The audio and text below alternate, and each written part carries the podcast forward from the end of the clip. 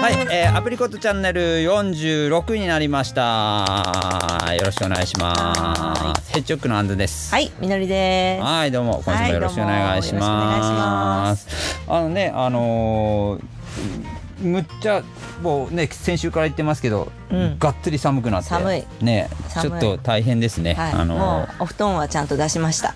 あ出しました？やっとやっとそう、着ぐるみ卒業しました。いるでしょやっぱ、うん、いりますね、ね。なんか最近それこそねあのスタンドなんかでもね、はい。あの灯油がねバンバン。高いよね。高いっすよね。ガソリンも高いけど灯油も高いよね。うん、だからもうなんかちょっとね、買い渋っちゃってるところもあってちょっとエアコン生活になってるなってとこが僕は正直、だからエアコンはねあの喉が乾燥するからね。あんまりねよ。よろしくないんですけどね。ね。うん。ストーブだとね。そうそうそう。まあ、その辺はあったかいから。うん、まあまあそのねあのえお湯沸かしながらでもですね。なんかいいあ沸かせ感じで、ね、るやつね、ううん。ん上に乗せれるやつね。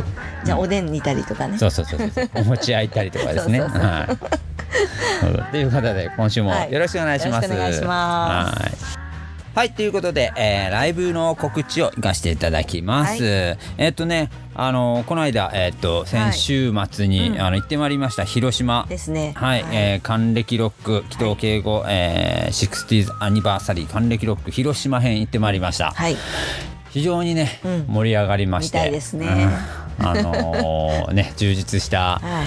必要でございました、ええ。うん、広島のお客さんもねやっぱりねあのー手堅く来てくれるんですよね。あのやっぱりね、あのーすごくね、やっぱこう僕ヘッジホックっていうバンドにね、入ってあのーこうツアーを回らせてもらってすごく思うのが、うん、やっぱね全国ねやっぱその人に会いに行くっていうのはすごく重要なことだなっていうことをすごくしみじみ感じております。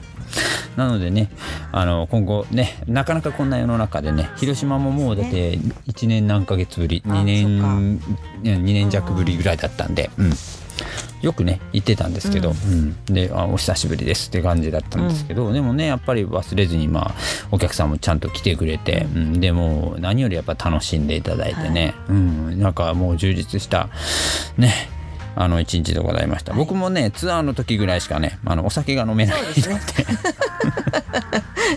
で 本当ね。そうねなんか飲めない人かと思っちゃうよね。普段飲まないからね、そううん。お酒好きなんですよ、ね。うん、お酒好きなんだけど、うん、だからなんかね珍しい光景なんかもあったりして、なんかまあみんなでねやっぱ打ち上げ行ったりとかするんだけどだんだん人数減っていって最終的にヘッジの野郎3人で飲んでましたから、ね、あ これは珍しいっていうね。そうね。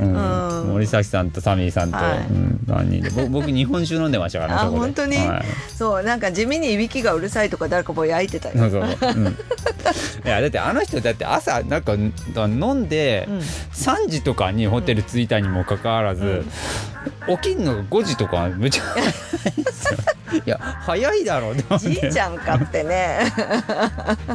で僕もねやっぱねやっぱ案の定やっぱ8時半とか9時ぐらいに目覚めて、まあねシャワー浴びたりね朝食取りに行ったりとかねして、うん、もう僕なんてねもうお酒入ったのもあってホテル着いたと同時にもうバタンキューで、はい。うん、ねねそのサミーさんもね、うん。まあサミーさんって言っちゃいましたけど。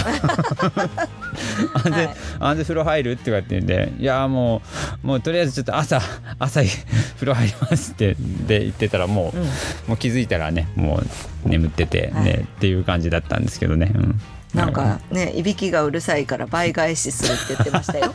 なんか。倍返しされるな。これからされるのかな、うん。何を返されるんでしょうね、はい、ということでねはい。非常にねなんかこうあのーね好評な楽しい広島でしたね。うん、楽しい。ライブもねすごく充実した。はい。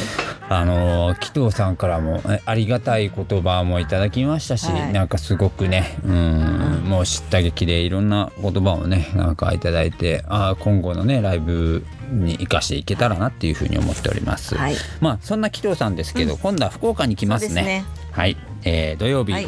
11月27日土曜日、えーパブリックバーベーシックにて、はい。えー、吉藤敬吾還暦ロック福岡編、はい。えー11月27日あその11月言いましたね、はい。えーオープン17時半、はい。えースタート18時、はい。えー出演が、えー、紀藤敬吾、はい。えージャンコえー大野浩一郎、い。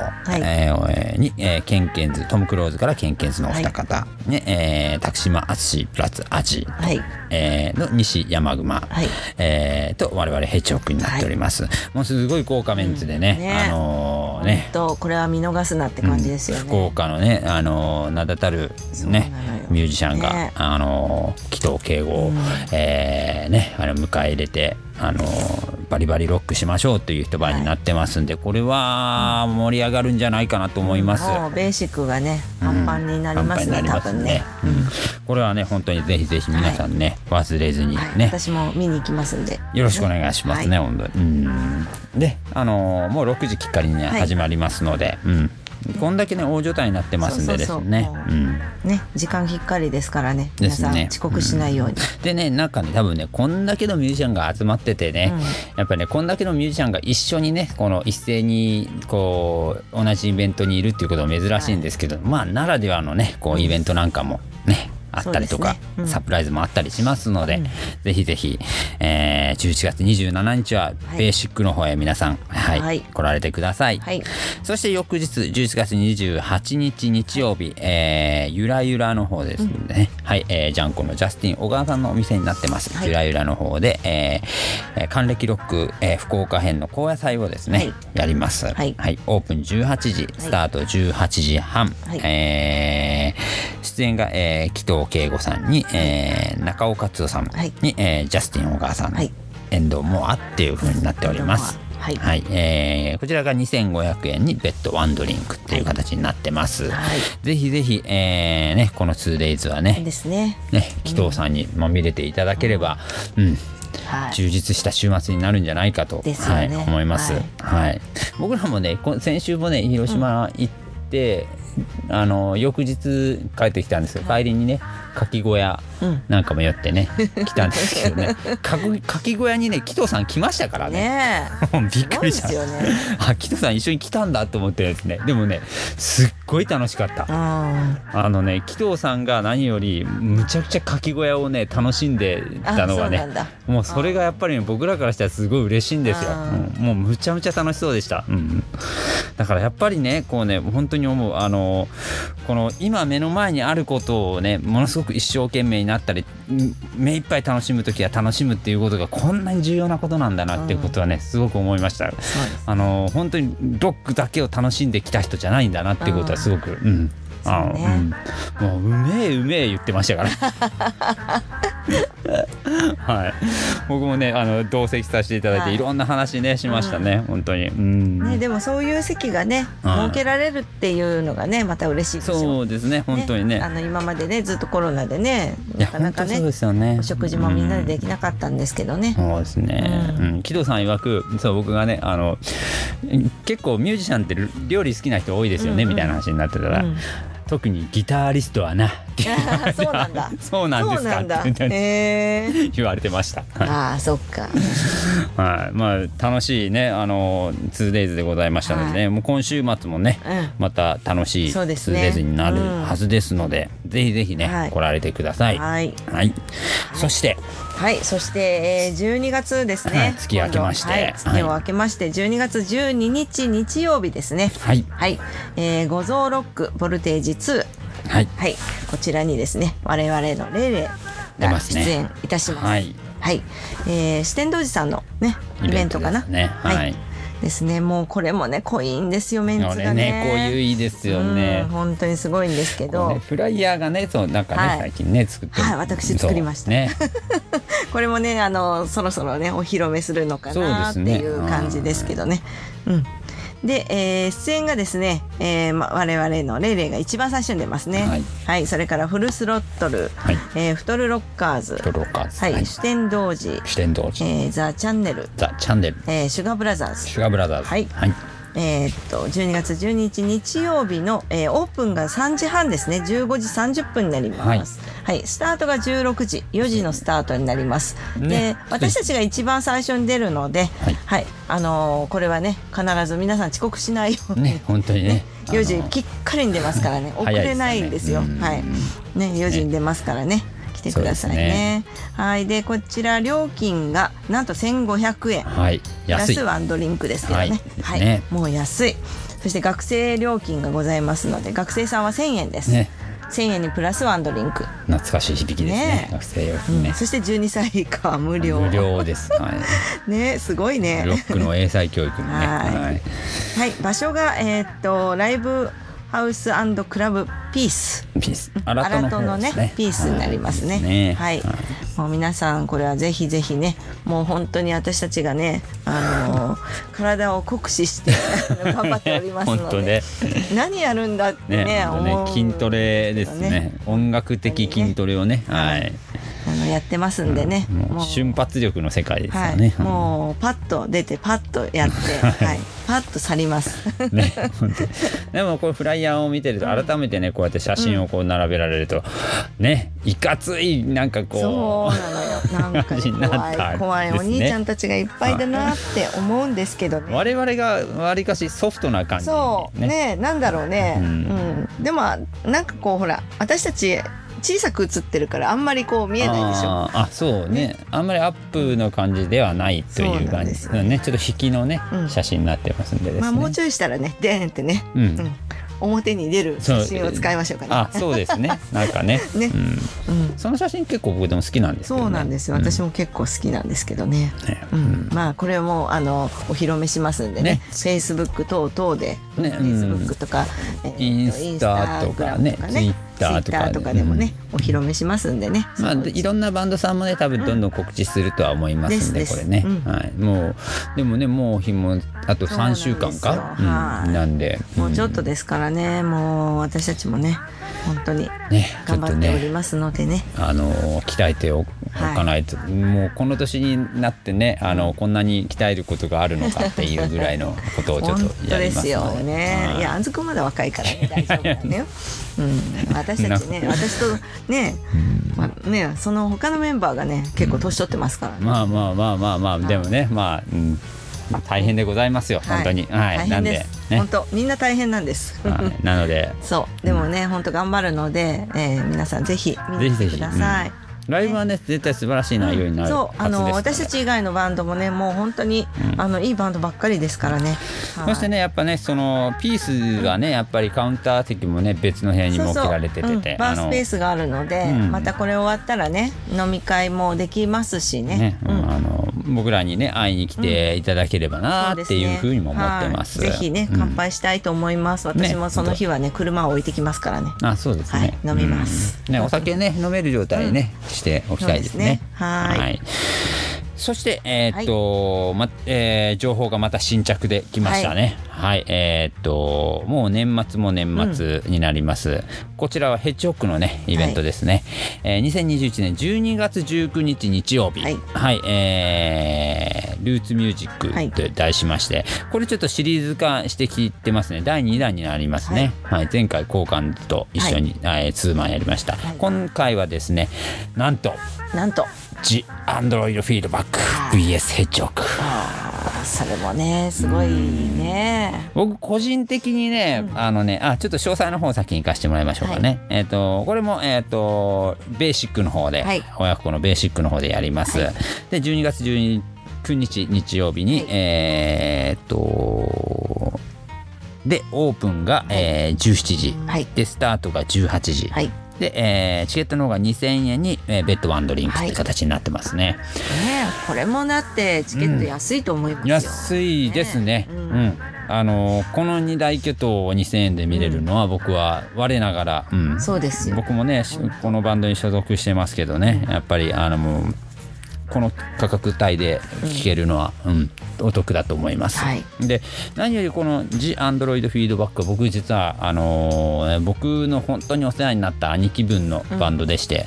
あのーもうね若い頃から随分あの見させていただいてて、はい。うんねそういう人たちとこう一緒にこうね、はい、ツーマンっていう形でねこうライブをできるっていうのはもう本当に感無量なことでございます。はい、本当にねあのねあのカズさんはじめ、はい、吉井さんにもね、あの最近ねあのメグさんもね入って、うん、あのこう一点でね入ってきて。あの素晴らしい、えーと、はい、音楽をねあのロックを、うん、あの聴かせてくれてるんですけどね、はい、うん、もう長いことアンドロイドフィードバックのねファンやってますけど、うん、うん、今すごくいい状態なんじゃないかなっていうふうに。うん私はねまだ一度も聞いたことないんですよ実は。カズさんにはねいつもほらドンに行ったら会えるんですけどね。ねうん、会ってますけどね。はい。まあそのまあもうこれは言わずと知れたことなんですけど、歌むちゃくちゃうまいですからね。ねそうらしいですよね。すげえうまいですから。だからね本当今度聴けるの楽しみにしてるんですよ。いや本当に僕ね、あの個人的にあのお歌を聴かせていただけるってだけでもね、うん、あの本当に僕が自分一人ででも見に行くことが多いバンドですので、はい、あのぜひぜひこれはね、はい、あの遊びに来ていただければと思います、はい、だからね本当にそういう方とねこうねそのそういう方とこう対バンって形でこう、ツーマンって形でこうね張り合うわけじゃないですか、ね、やっぱねこう気合もね入るわけですよ、ねどうにかねやっぱりあのいい夜にねしないとね、こう張り合えるそのねこう打ち勝てるねそのものを僕らもね用意しないといけませんので、ね。はい、ちょっと気合い入れて、はい、はい、いいものにしますので、はい、ぜひぜひ、えー、12月19日はね、遊びにいらしてくださいませ。はい、はい、お願いします。よろしくお願いします。年末ねちょっとねバタバタといろいろございますけどね、あのーね、皆さんね、ぜひぜひどれもあのー、素晴らしいライブになっておりますので、ぜひ、えー、遊びにいらしてくださいませ。よろしくお願いします。ますお願いしますはい、えー、アプリコットジュークボックスのコーナーいきます。はい、はい、えー、ボリューム3ですね。はい、はい、えー、今日私今日はじゃあ僕からいきましょうかね。はい、はい、えー、僕が大好きなバンドです。はい、えー僕のこと僕のお友達とかはね多分僕がよくこれをこのバンドを口にしてるのでよく知ってるんじゃないかと思いますけど、あのカクタスというバンドを持ってきました。うん、カクタスね、うん、この前ねそれこそ広島行った時に帰りにちょっとちらっと聞いてて、はい、でサミーさんがボロッとね またもう前しか聞かんやつ持ってきやがって 俺は聞くけどねってサミさんも言ってくれてたんでちょっと、うん、にんまりなったんですけどね、うん、えー、60年代、えー、70年代のバンドだな、はい、カクタスっていうまあ今でもね、はい、リユニオンして活動はされてるんですけど、うん、オリジナルメンバーはもう、うん、この中でもう、えー、2人、えー、4人編成のバンドですけど、うん、2人、えー、しかご在名ではないですね。あそうなんだ、うん、あのねこのバンドを説明する上で一番ちょっとね手っ取り早いとこからちょっと説明します。えっ、ー、と、はい、リズム隊のお二方が有名なんです。うん、えっ、ー、と、はい、この後にね、うん、えー、カクタスというバンドを活動しているのを一旦休止して、えー、あのギターの神様、ジフベックと一緒に、はいはいやるんですよ、このリズム隊が、ティム・ボカートとカーマン・アピスっていうですね、はい、聞いたことないですか、カーマン・アピス。あのね世界的にすごく有名なハードロックドラマなんですね、はい、でもう至る所でいろんなハードロックシーンを作り上げてきたあのリズム隊の二方で、はい、でそのこのカクタスが活動休止になって、うん、えー、ジェフ・ベックとジョイントして、はい、ベック・ボカートアピスっていう作品を出して、それでまたドカーンって売れて、うん、うん、有名になるんですね。でっていうのがもうカクタスの頃からそうなんですけども、あの当時のやっぱり60年代だから80あ70年代のロックってこの前ねフリーの時もちょっと話しましたけど、まあハードロックなんだけどもどちらかといえば今聞くと、こうブルースのナンバーをでかい音でかいダイナミックな表現であのやってますっていうバンドが、あのほとんどなんですよ。はい、うん、でそれがやっぱり一番新しいあの時代だったんですけど、僕まあそういうバンドすっごく好きで。でもうねこのカクタスも、えーと、デトロイトの方のバンドなんですけど。うんあのそうねあのそういうバンドで、うん、であのベースのティム・ボカートっていう人がね、はい、あのもうバカテクで、うん。もともとねそのバニラファッチというバンドから、はい、えーと、デビューしたんですけどね、うん、うん、でこのそのバニラファッチっていうバンドのティム・ボカートとかマインアピスが抜けてで、えーと、このカクタスっていうバンドを組んででまたそこから、えーとジェフ・ベックに呼ばれて、うん、えーと、トリオ編成でツアー回りましたっていうのがベック・ボカート・アンダーピスなんですね。うん、でジェフ・ベックの作品の中でねだからそのジェフ・ベックのその作品をどれか持ってくるべきか僕はカクタスを持ってくるべきかちょっとね、うん、今回迷ったんですよ。はい、ジェフ・ベックも僕大好きなので,、うん。でそういうロックシーンがすごく好きで。でもねやっぱこのリズム隊からやっぱり僕はこう取っかかりたいなっていうところがあったので、今日はねちょっとこの作品をカクタスのファーストアルバムをね、はい、持ってきました。でもうねあのファンの方々からすると、うん、えー、っともうおなじみのえー、っとアルバムでして、はい、うん。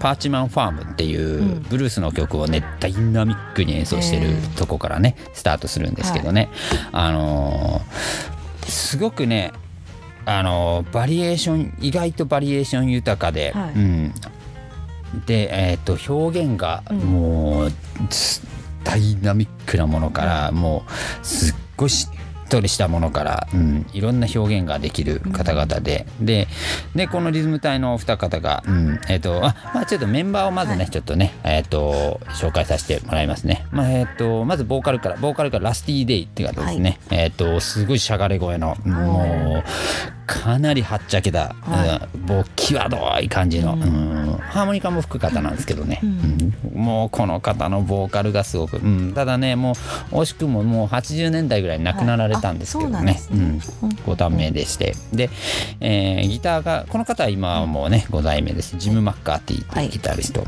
い、で、えー、ベースが先ほど言いましたティム・ボカートに、うん、ドラムがカーマン・ヤピス、でこのリズム隊がねもうこれからどんどんどんどんロックのシーンをねこう作っ,、ね、その作っていくんですけどね、あのそうだな。一番身近なところでいくと、まあ、ジェフ・ベックとのベック・ボカード・アンダーピスっていうのもね、すごく有名で。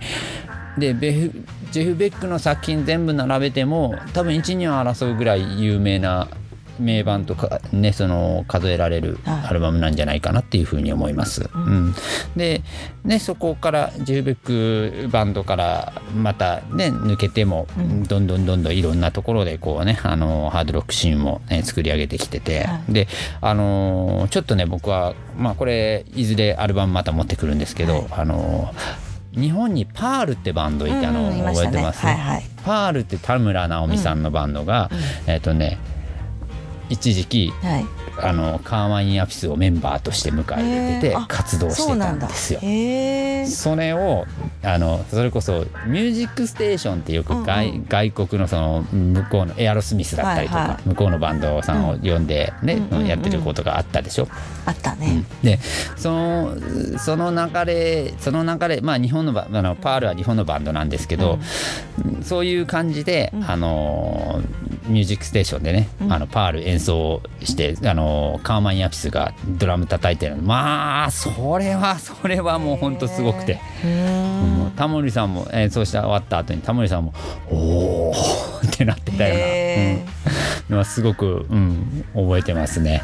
すごいインパクトの強いあのもう爆発か叩く、うん、あのハードロックドラマーです。でカーマン・ヤピスはまだご健在ですので、はい、あのティム・ボガードさんがね、あの去年かな、うん、亡くなられたんですよね。あのもうこの人もねもう、うん、あのベーシストだってベースってそこまでね、うん、あのソロ弾いたりとかっていう印象はないじゃないですか、ロックバンドって。でももうこの人もうあの演奏その歌が流れてるバックとかでもバキバキに弾きまくるっていう、うん、ベーシストでもうアグレッシブなベーシストのもう走りみたいな人で、うん、だから今やっぱそのロックバンドをやっている若い人たちだったりとか、ねその若くもない人たちももう多大なる影響を受けた人たちばっかりだと思います。うん、皆さんベーシストの方はこの人はまずき、うん、聞いてるでしょうっていう感じのベーシストですね。もうベースのアグレッシブベースの鏡、うん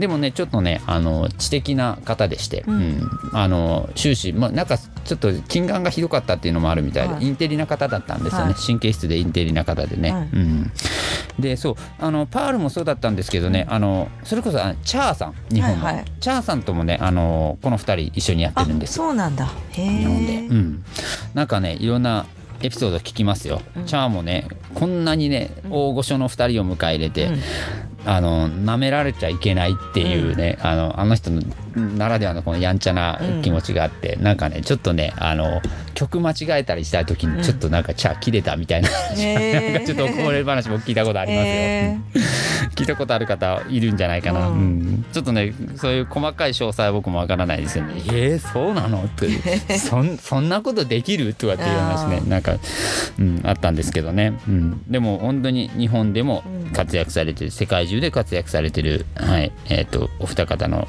ね、若かりし頃に所属したカクタスっていうバンド、はい、うん、まだねあのもうカーマイン・アピスほどのドラマーになったらもうカーマイン・アピスフレーズっていうのがもうもう徹底してあって「おお出たあのフレーズ」みたいな感じのもう固定のねフレーズがあったりするんだけど、まだそこまでそれも出来上がってない頃のバンドなので、もうもうしちゃかちゃやるしライブマンなんてすごいんですよ。もうボーカルももう声ガラガラにからしても。あの歌われるので、うん、あのもう本当にアグレッシブな極みのバンドです、うん、これは本当におすすめです。僕カクタス何枚かアルバム出したんですけど、うん、とりあえずね今日はねファーストアルバム持ってきたんですけど、はい、あのー、コンプリートしてるんじゃないかな。してますね。うん、そうなんだ。うん、あのそのブートレック版とかで聞いてないのはあるとは思いますけど、うん、うん、あのオリジナルアルバムで出てるやつはみんな聞きましたね。あのもう僕がロックをやる上で多大なる影響を受けた、うん、はい、バンドでございます。はい、本日はカクタスを、えー、紹介させていただきました。はい。はい、ということで、えっ、ー、と、みのりさんじゃ私はですね、あの本当にまたマニアックなものを持ってきましたけど、玉。玉好きですよねみのりさんね。大好きなんです、ねうん、はい。でこれはね「塩塩」っていうアルバムを持ってきました、うん、えっ、ー、とおそらくなんだけどあのなんだメジャーになる寸前のアルバムです。あメジャーになる前なんですね、前の、うん、インディーズから出してるやつでこれナゴムカンパニーなんであのケラさんのケラさんってわかんないよね。ちょっとごめんなさい。ちょっと存じ上げないです あの有頂天っていうバンドでボーカルをしてあったケラさんっていうのがナゴムっていうあのナゴムカンパニーっていうのを作ってたんでそこから結構みんなアルバムを出したりとかしてたんですよね当時。うん。このジャケットはでもジャケット裏ジャケットはすごくねジャケットもすごくいい感じです。けど裏ジャケットの写真がいい感じですね。写真はね4人でちゃんと写ってるんですけど、うん、表の写真あの表がね、うん、イラストなんですけど、ね、これねちくさんってボーカルのちくさんが。書いてるメンバーの方が書いてるんですね、うん、そうなんです。で中のねあの歌詞とかもね全部手書きなんですけど。あすごい。なんか、ね、本当に全部手書きになってる、うん、イラストも全部ちくさんが書いたりとか、うん、いろんな人が書いたり、えー、多分みんなが書いてんじゃないかなこれ。なるほど。でもね面白いですよね、こう歌詞をねランダムにいろんなところにこう散りばめてねこうあの、ね、書いてくださってますね、うん、遊び心がすごくあっていいですよねこういうのね。手作り感というか、ね、そう昔はでもこういうの多かったような気がする。インディーズはね。嬉しいですよね、うん、ファンの方からするとね、ね、こういうのね。でまああのボーカルここはみんながボーカルを取れるんですよ。4人とも。うん、で4人4用のまあ、楽曲が出来上がるんですけどね、う面白いんですよそれが全部。曲を作るのも皆さん作られるんですか？そうです。そう。曲も詞もみんなそれぞれが作るのでそれぞれのボーカルの歌っていうのがあって、ここにも全部ね。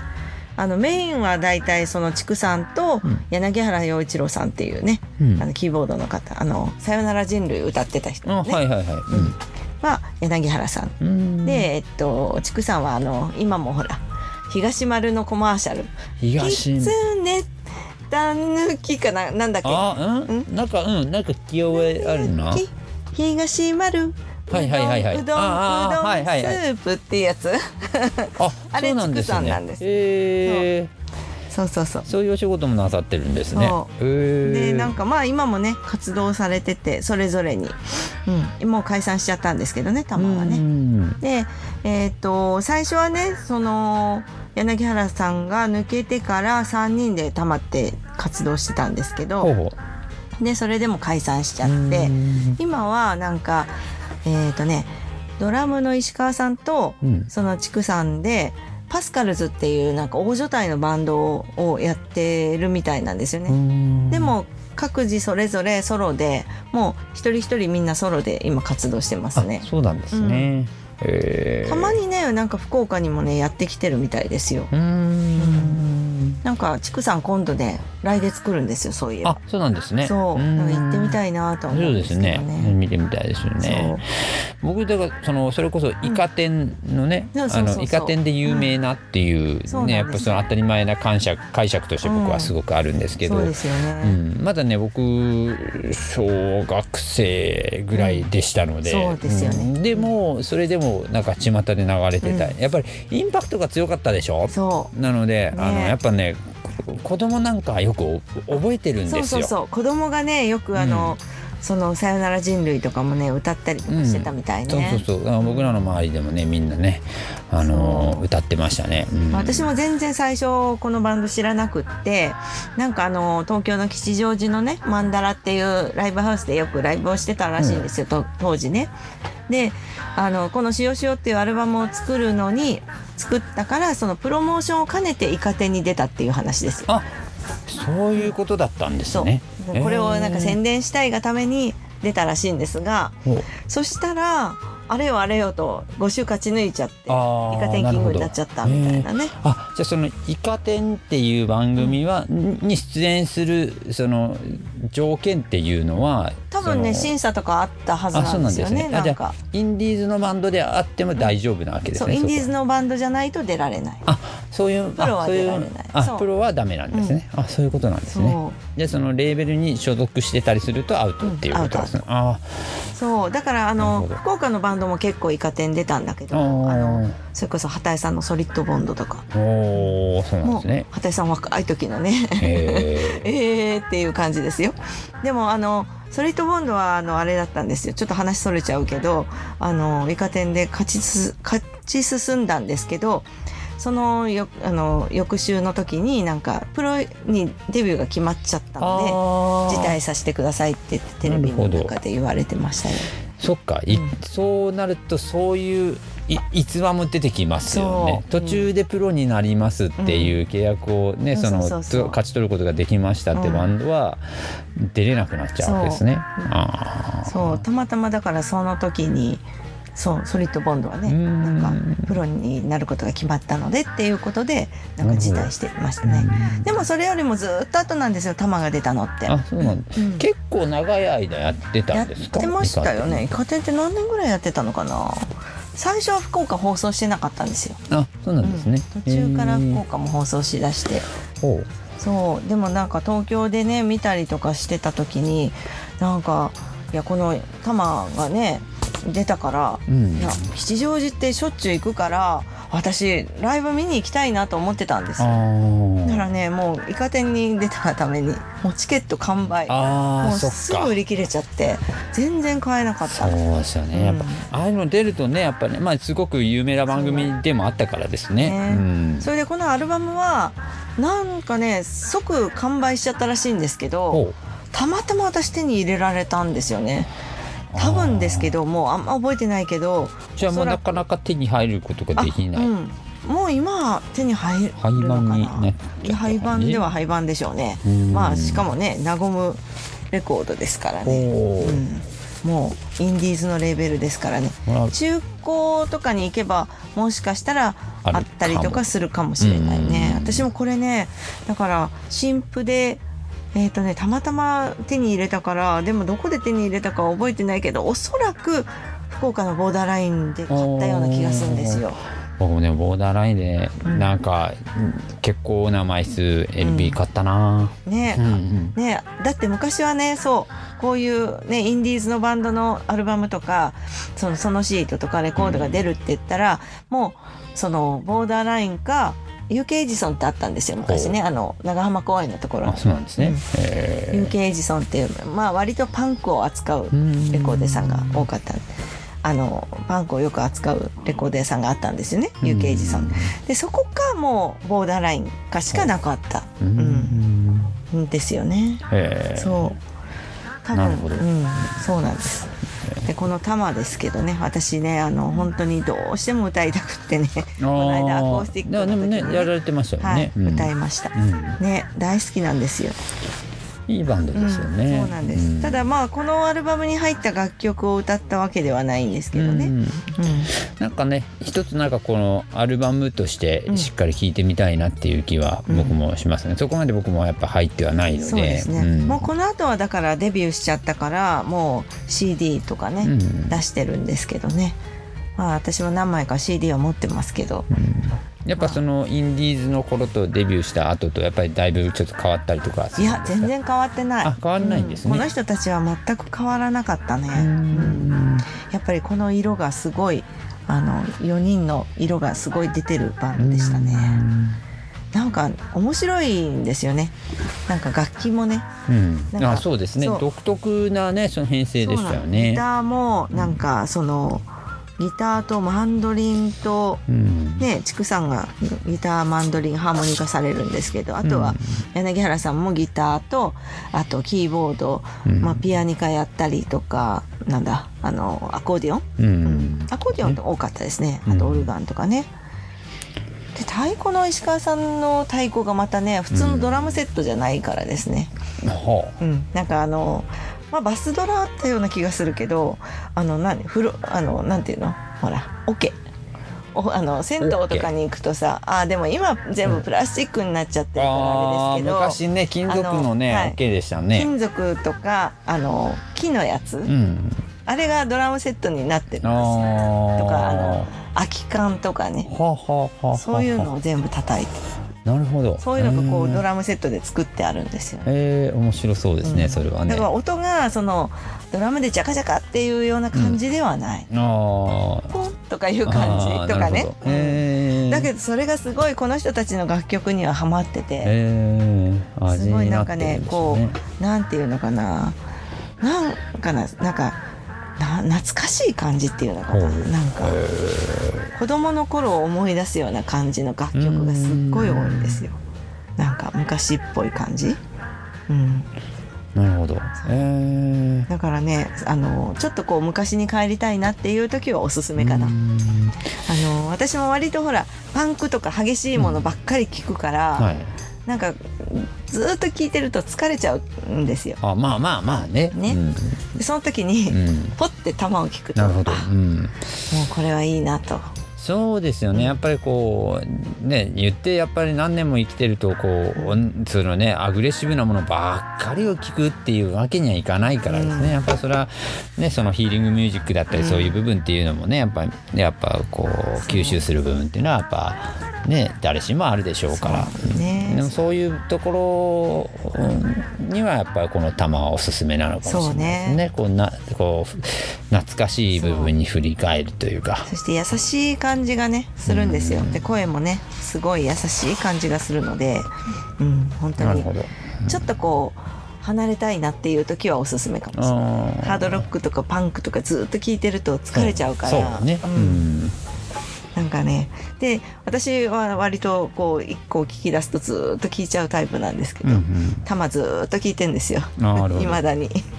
ね、だからこれは本当におすすめですでもこれって「しおしお」っていうアルバムですか、うん、これは今その CD で出てたりとかはしないんですか？CD はでこれは出てないです。ああもうじゃあね LP じゃないと聞けない、うん、出てないと思う。多分見たことがないからな、えー、でもねデビューしてからの分とかは CD が割とまあでも中古屋さんにも最近見ないからね。売ってんのかなとかも思うけどわかんないですね、えー。それはでも貴重なね、うん、1枚ですね。そうですね、うん、まあデビューアルバムもね、うん、あのアルバムっていうかもう CD ですけど、はい、ちゃんとなんかこう箱に入ってるんですよ。あのプラスチックじゃないの。あの紙の箱に入ってる。でなんかこう歌詞カードも一枚一枚なんか一枚一枚になってるやつでもうみんなの写真が載ってたりとかね。そういう風なのでしたね最初デビューアルバムがね。まあ絵はこんな感じですけどね。ああなるほどね。ちょっと不気味な絵を描くんですよね畜さんがね。これでもあ味があっていいですね。絵を描けるっていうのはね、うん、いいですね。なんかね虫が好きなんだって。だから虫の絵が多い。虫の絵が多いですねうん。ね、ちょっと虫っぽいでしょ、うん、うん、なるほど、そう。そんな感じです。でもすごいなんかこうね味があるでしょ？その歌詞がねね、うん、みんなだから自分が作った楽曲を自分で書いてる。ああなるほど。だからこれは畜さんの字とかね、うん、これは石川さんの字とかね。これは、えー、柳原さんの字。あとどれだ？これは滝本さんの字かなうん、滝本さんっていうのがベースの人なんですけど、うん、この人が割と普通っぽいんですよ。普通っぽい 3人がすごいなんかこうちょっと異様な感じがするからね。うん、でも今はなんか普通なんですよ。畜産と石川さん以外は。柳原さんも普通なんです今。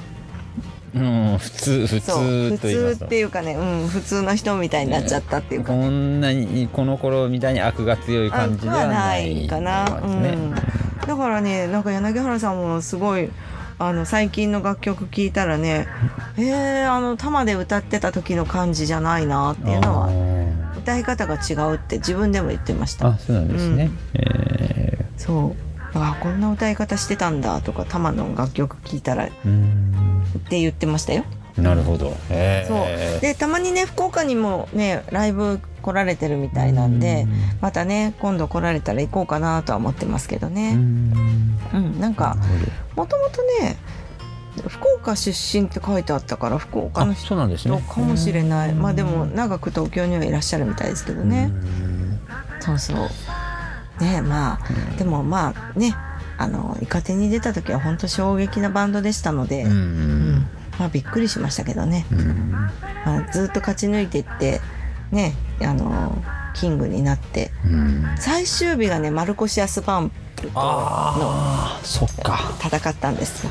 でもうねやっぱりあの玉が勝っちゃって、うん、でも丸腰残したいからっていうことでみんなあの審査員の方がカリーカテンキングにして次の週に持ち越してくれたんですよ。そうだったんですねだってこの玉とあの丸腰の一番最初の楽曲はバラが好きだったんですよね。知ってます？バラが。ちょっとすみません。ちょっとね、ね 申し訳ないです。申し訳ないです。あ、こんなマニアックな話してもね、なんかとね、わかんないけどね。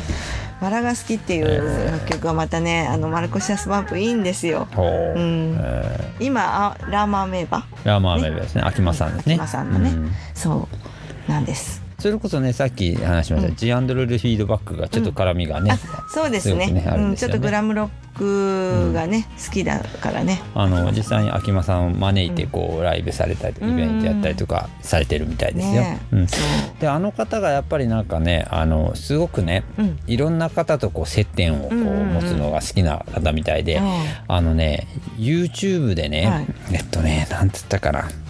えー、ちょっと名前がど忘れしたんですけど、うん、あのとあるちっちゃな楽器屋さんで、はいはい、あの今日はこういう楽器をあの仕入れてきましたみたいな紹介だったりとか、うんうん。うん、今日はちょっとこのギターの特集やりますみたいなのをなんかやって2人あのお二方男性お二方で紹介する、うん、あ秋間さんが？いやいや秋間さんとは関係なくその楽器店で、はい、えー、やられてる YouTube の方々がいて、うん。はいはい、えっとね名前がねちょっとなんか忘れしたな。僕なんかちょくちょくなんかその自分が見るあの YouTube の関連画像に出てくるんですよ。はいはい、で僕もそれたまにこう見させてもらってるんですけど、うん、たまにゲストで秋間さん来るんですよ。そういうちっちゃい記念に。でものすごい機材のこと詳しくて、うん、であのご自身で機材を作るんですよあの人。そうなんだね。っていうぐらいあの詳しいので、うんうん、あの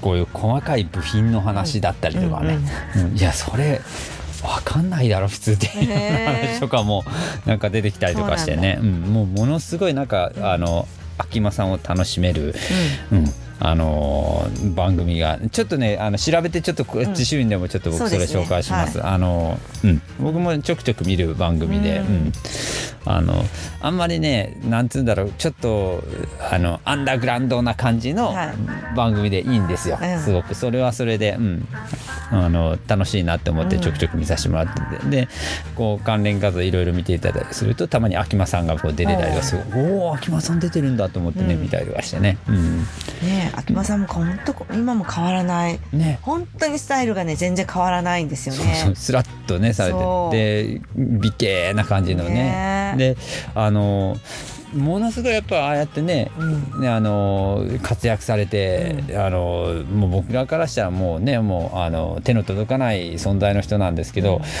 うん、身近にねそのそれこそその番組の中で身近になんかいたりとかすると、すごい気さくなんですよね。あそっか。本当になんか同じ目線でちょっとねその一緒にねそのやってる店員さんの方々となんかこう一緒にねこう番組進行していくのもねなんかすごく同じ目線で、うん、やっていかれてるなっていうのあいい方なんだなって思って、はい。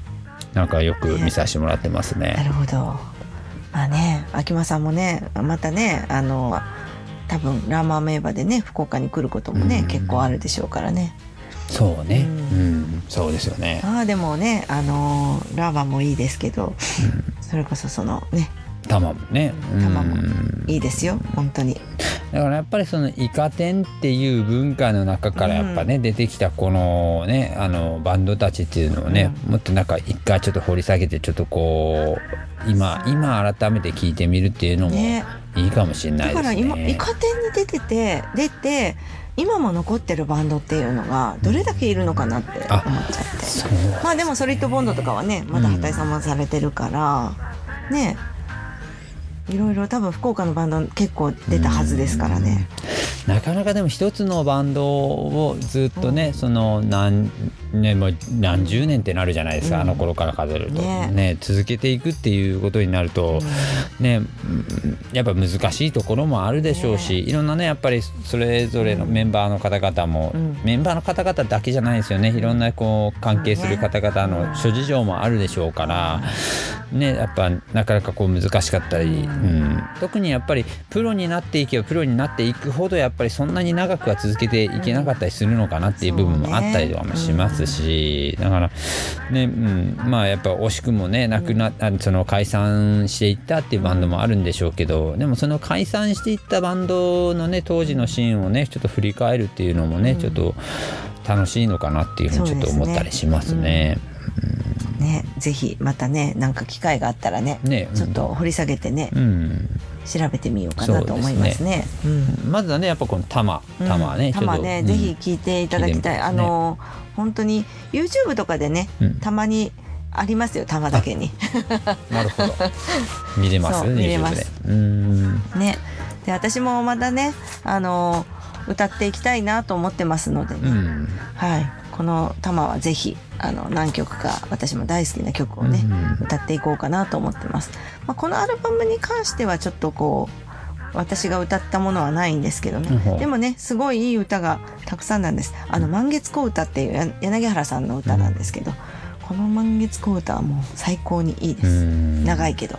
長いんですね、あとはもうそれこそたあのイカ天で勝ち抜いたロシアのパンとかね。いいですよ。これは。ぜひ聴いていただきたい。オゾンのダンスとかもね。すごいいい楽曲ですのでね、まあ、機会があったら。あの多分ねこれ「塩塩」もね確かね誰か YouTube に上げてました。あそうなんですね、うん、そうか今そうやって聞く機会があるか、うん、だからそこで聞けると思いますのでね、うん、ぜひ聞いてみてちょっと聞いてみましょうかね、それね、はい。で私のおすすめは玉の塩塩でしたということでした。はい。はい、えー、はい、ということで、えー、前回ね、うん、あのお話ししました。はい。前回、前々回？前々回かな？かな？うん、うん、クリスマスマーケット。はい。行ってきました。行ってきました。ね、行きましたね。ね行きましたね、はい、寒かったですけどね。寒かったね。ね、うん、寒かったけど。すごい綺麗だったし、うん、まあ昼間だったからね、そこまでのライトアップはなかったんですけどね。ね、でもなんかすごくイベント、催し物もねたくさんあったりとかなんかアイドルが歌ってた、アイドル歌ってましたね。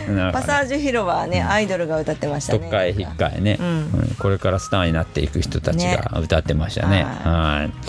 あのどうでした？ホットワインホットワインねあのね美味しかったんだけど、甘かったあ甘かった、うん、もうちょっと甘くない方が良かったなっていう感じかな。僕はあの、ホットチョコレートをその時ね、はい、あの召し上がったんですけど、はい、あの僕はあの甘みは非常に良かったかなってなんかココアっぽい色だったね。そうそうココアっぽい感じの、うん、ちょっと、ね、そうね、うん、あうん、ココアよりちょっと甘い感じ。のあのやっぱりね寒いからね、うん、ちょうどあのぐらいがちょうどいいのかなっていうとこ。ろ、ね、多分だからあのホットワインでもあれどうなんだろうアルコール分ってそんなにないような気がする。ね、そうでした？飛ぶのかな？飛ぶのかな？わかんないど。どうなんでしょうね。ワインだからでも結構あるんじゃないですか、ね、でもすんごい甘かったのなんか。温めたから甘くなるのかな？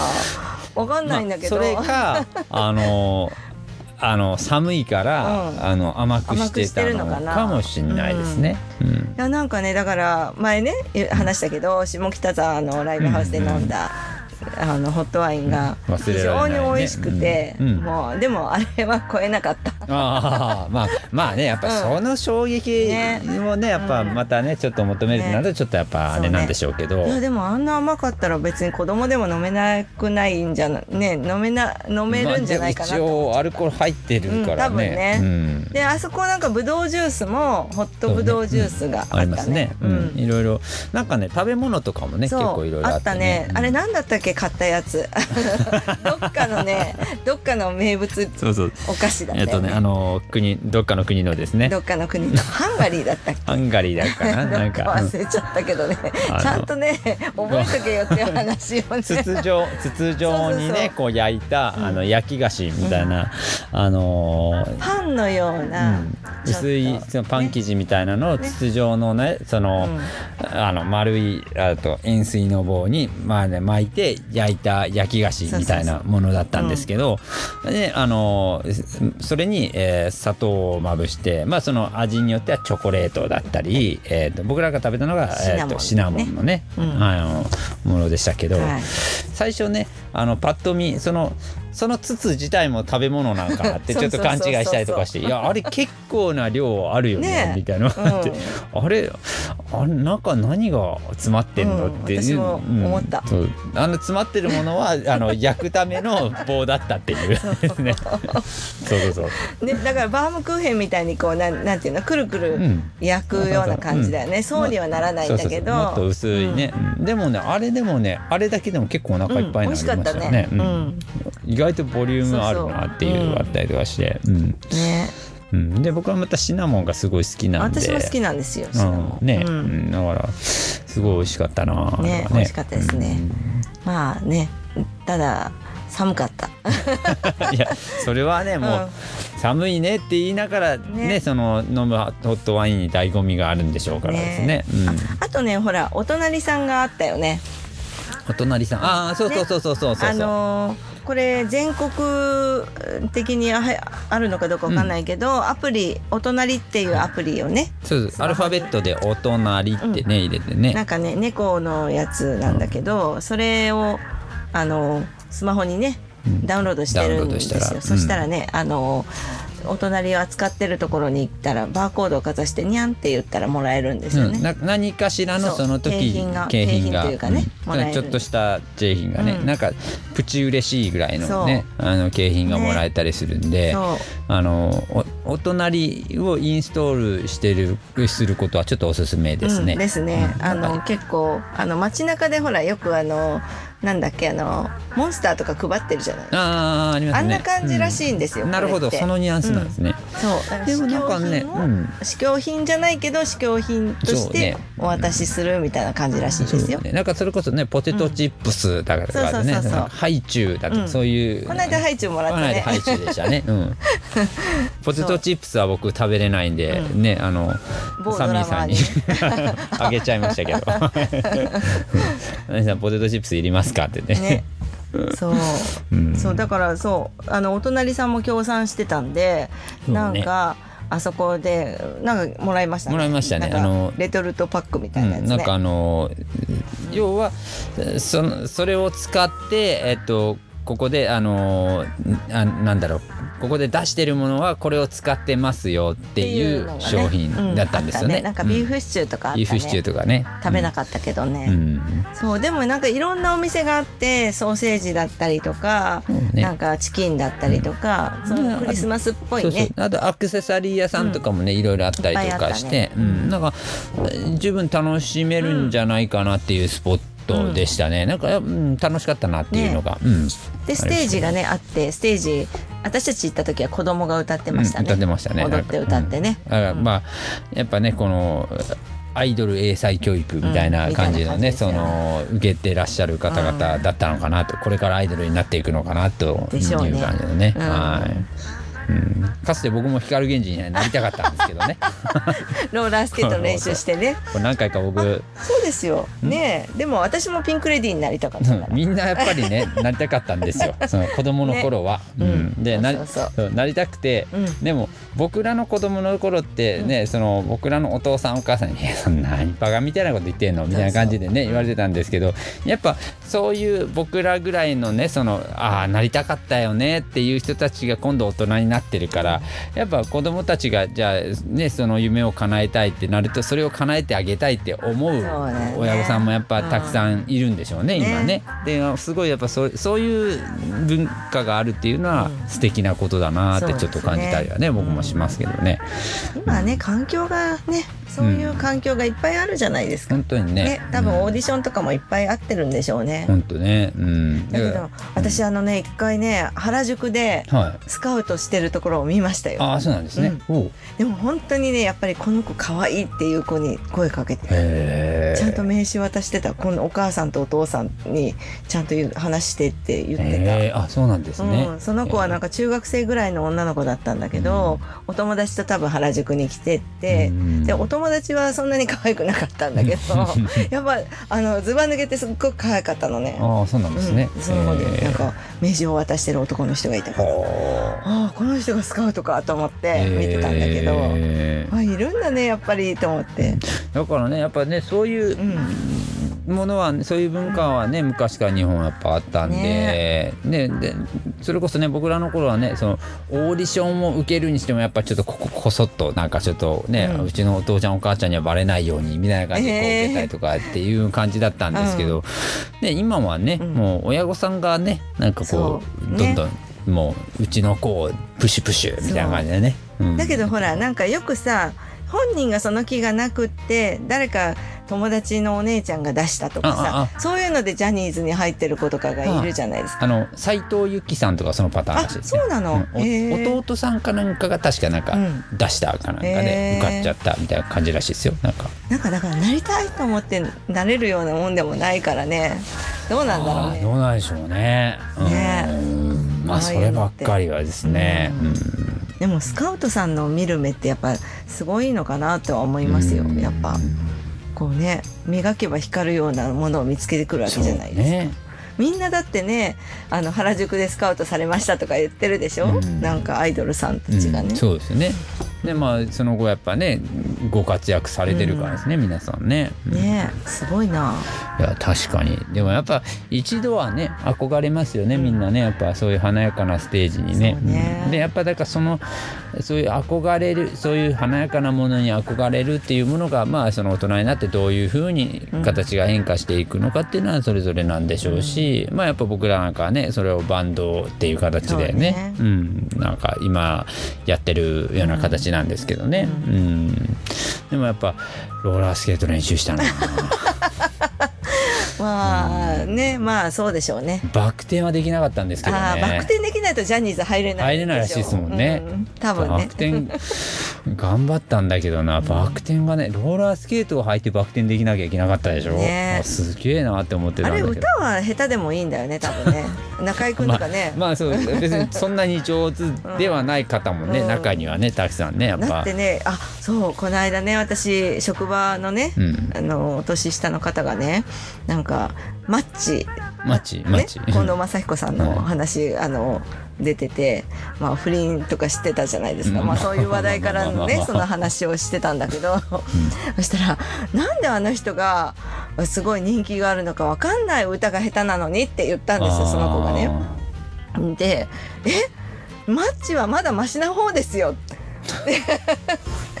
いやあの「トシちゃん知ってます?」って言ったら「かろうじて知ってる」っていう。まあまあ。トシちゃんの方が下手くそですからね。ってマッチよりっていう話をねしてたんだけど、ね、そうそうだったですか、うん、トシちゃんの方が下手だった、うん、と思いますよ私。あトシちゃんファンの人に怒られちゃうかもしれない、うん。まあまあ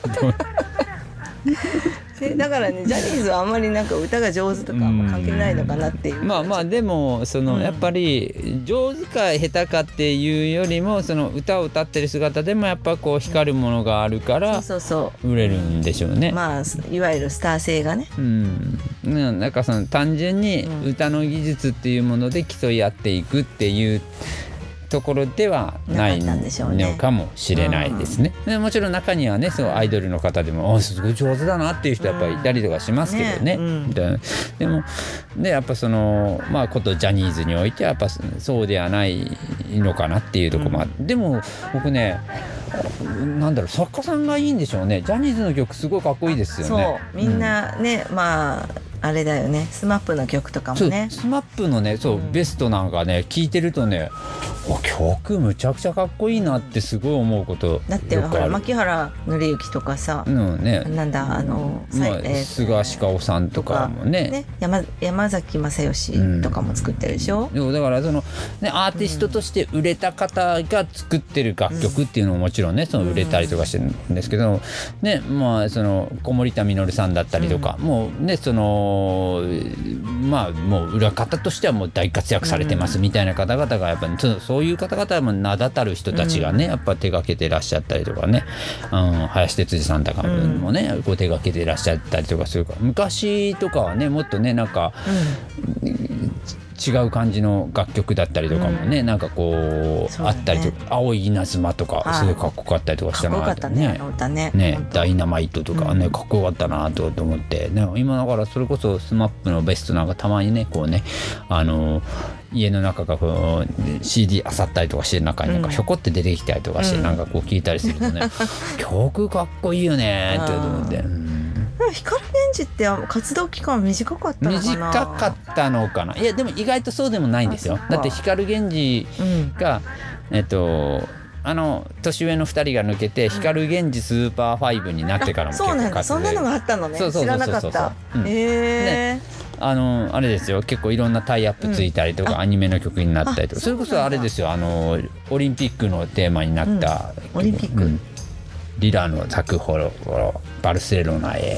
知らないですか？わかんない、そうそうそう。なそういうタイアップになったりとか結構ね長い間活躍はされうん。まあまあどうしてもねあのガラスの10代だったり、ね、パラダイス銀河だったりとかの印象がね、うん、あのそうそうそうそう。しか知らないだって僕らもその頃にわあカー君になりてえってやっぱ思ってた頃なので。あそっちか。あのいつも作り笑顔をしてる、ね、そうそうそう。こんな感じのねなんか。頭に羽つけてたあの人に。へえ、うん、だから大人になってあのねそのそれこそ番組でよくその、うん、ねあの各大人になってなんかであのバラエティ番組に出てきましたみたいななんかやったりするでしょ、はいはい、そんなんでだってねそのローラースケート履いて出てきたりとかすると、うん、やっぱねちょっと嬉しかったりしますよ、え。ー、なんかうわやっぱりかっこいいんだとかって思っちゃいますよ。なんか。そうなんだ へえ、うん、そっかでもねそういうのはあるよねなんか私もだからピンク・レディー小学校の時すごい好きで、ねうん、ピンク・レディーになりたかったですよ。ね、うん、でもほら、ね、今もほら復活してされてるじゃないですか。されてますもんね。すごいと思いますよ。もう60過ぎてね、ね、あの踊りとね。またねプロポーションをね、ね、しっかり保ってられてて。すごいなと思って。でもいまだに私も踊りますよ。ピンク・レディーはい。まだ歌って踊れます。振り付けは覚えてます。じゃあまあいいいつかピンクレディーのカバー、あそうね。誰か一緒に歌える人がいるかしら。あまあ一人でも歌えるか。いやそっかでもそうですよね。二人シンガーがいますからね。そうだね。うん。いやあれはね本当たねあの一回私の小学校の時オーディション出たことあるんですよ。ああそうなんですね、はい、ピンクレディーで。ピンクレディーだけのなんかこうやるや子供がね、出るオーディションがあってそれに出ましたよ。あそうだったんですね。うん、まあ見事に落ちましたけどね。ええー、まあでも競争率がまずすごかったでしょうからですね。だからねその頃の親御さんたちもやっぱ今の親御さんとあんま変わんなかったんじゃないかなと思ってみんなお揃いで衣装をね作ってって着てたりとかしてあったから。あそうなんですね。うちはどうやってたのかちょっと覚えてない。どう何を着ていったかも覚えてないんだけど。僕だってあれですよ。未だによく覚えてるのは僕がねそのそれこそ「パラダイス銀河」楽しみにベスト101、うん、1位になるまでこう楽しみに待ってたりとかしたらもうなんかうちのお父ちゃんが「結構だらねもう チャンネル変えろ」みたいな感じで言われてましたよ。本当に、すごいああいうキラキラしたの嫌いな人だったのでうちのお父ちゃんはね、はい、うちはね音楽番組はね全然見せてくれましたね。あ音楽番組はねで意外とそうあのお父さんそういうの嫌いです、うん、でもお母さんお母さんトシちゃん大好きです。お母さんがね、う。ん、意外とちょっとお母さんハイカラで、 SMAP 出てきたら「いやもうキムタクかっこよくない?」とかなんか言ってるお母ちゃんだったので。あ、あでもねうちの母がね、今ねすごいんですよ、なんかね EXILEみんな知ってるの。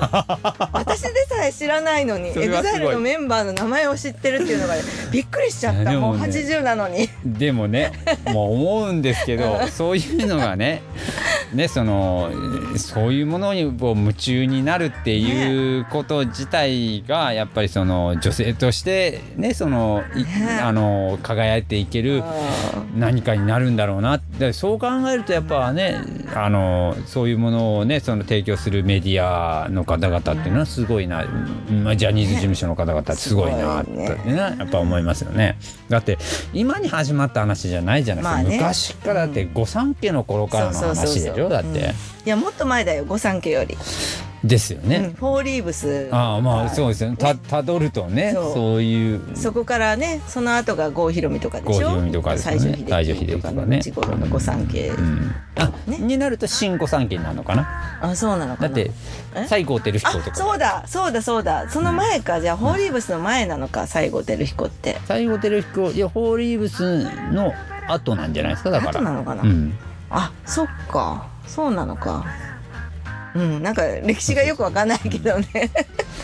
だってなんかこの前ね、うん、あのちょっと話飛んじゃいますけどあのテレビ番組でね、うん、あの西郷輝彦さんの娘さんで辺見えみりさんがね親子共演でなんか出てて、うん、であの西郷輝彦さんってもう早くに別れねその辺見舞さんと別れられてて、であんまりそのまあ、たまに会うことはあっても、お父さんとの接点がそんなになかった、うん、で、まあ、西郷輝彦さん自身がやっぱお忙しかったっていうのもあって、でなんかそのエミエミリさんからすると、うん、あのお父さんが誰かがちょっとあんまりピンときてなかったところあそうなんだ、うん、であのなんかちょっとわわずかな情報からちょっとこの人じゃないかなこの人じゃないかなっていうふうなところをあのであの西がつくらしいとか。西。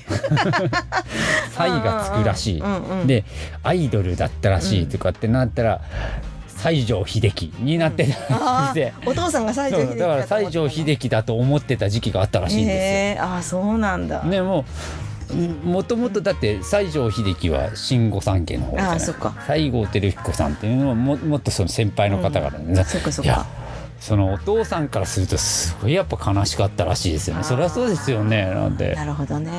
娘が自分のことをあ新御三家のあいつだと思ってたんだみたいな感じのニュアンスだったらしくてそういう話もねなんかされてましたけどねえー、えー、面白いね面白いですよね、えー、あでもそういう話だったら私もあったそういえばね私ねなんか子供の頃に、うん、まだ赤ちゃんの頃ですよ、はい、まだ1歳とか2歳ぐらいの話なのかな。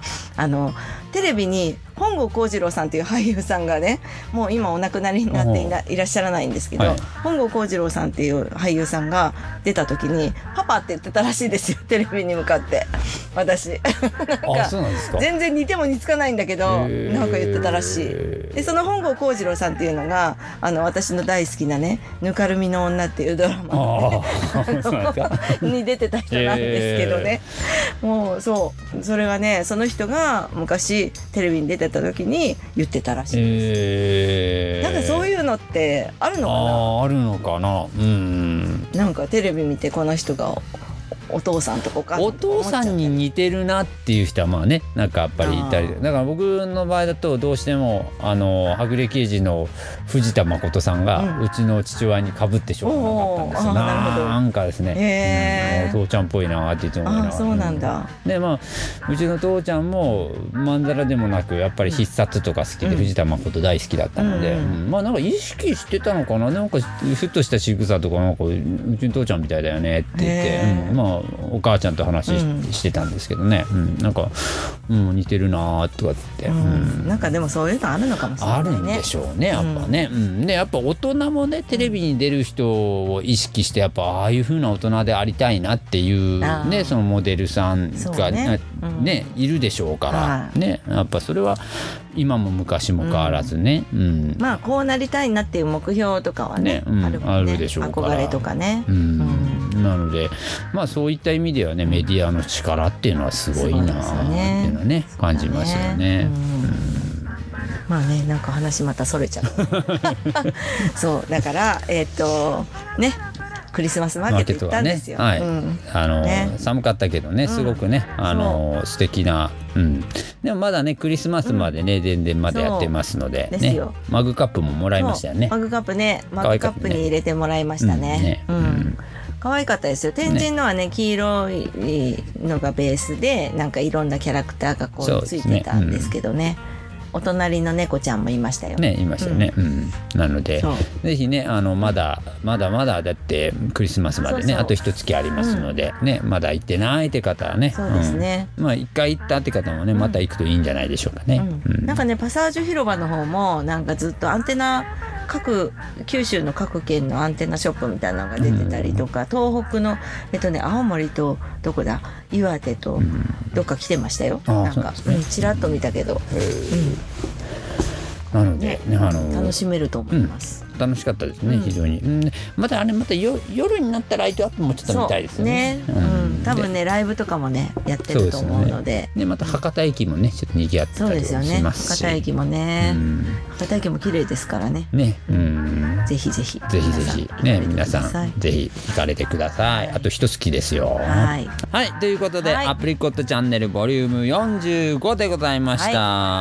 はい、えっとねクリスマスマーケットもまだ、えっとあります。ますし、ね。えっとライブもね、どんどんこうねいっぱいありますからね。毎週のようにライブありますからね。ねでも毎週充実した充実した気持ちで本当に過ごせるかなっていうふうに思いますんで、ぜひぜひね、あの皆さんこぞっていらっしゃってください。そして体調崩さないようにね寒くなったからね寒くなってるからですね、本当に暖かくしてね、休まれてください。ね。ということで、はい、えー、45でございました。えー、お送りしたのは私、ヘッジホックアンズと、はい、みどりでした。はい。では、ではごきげんよう。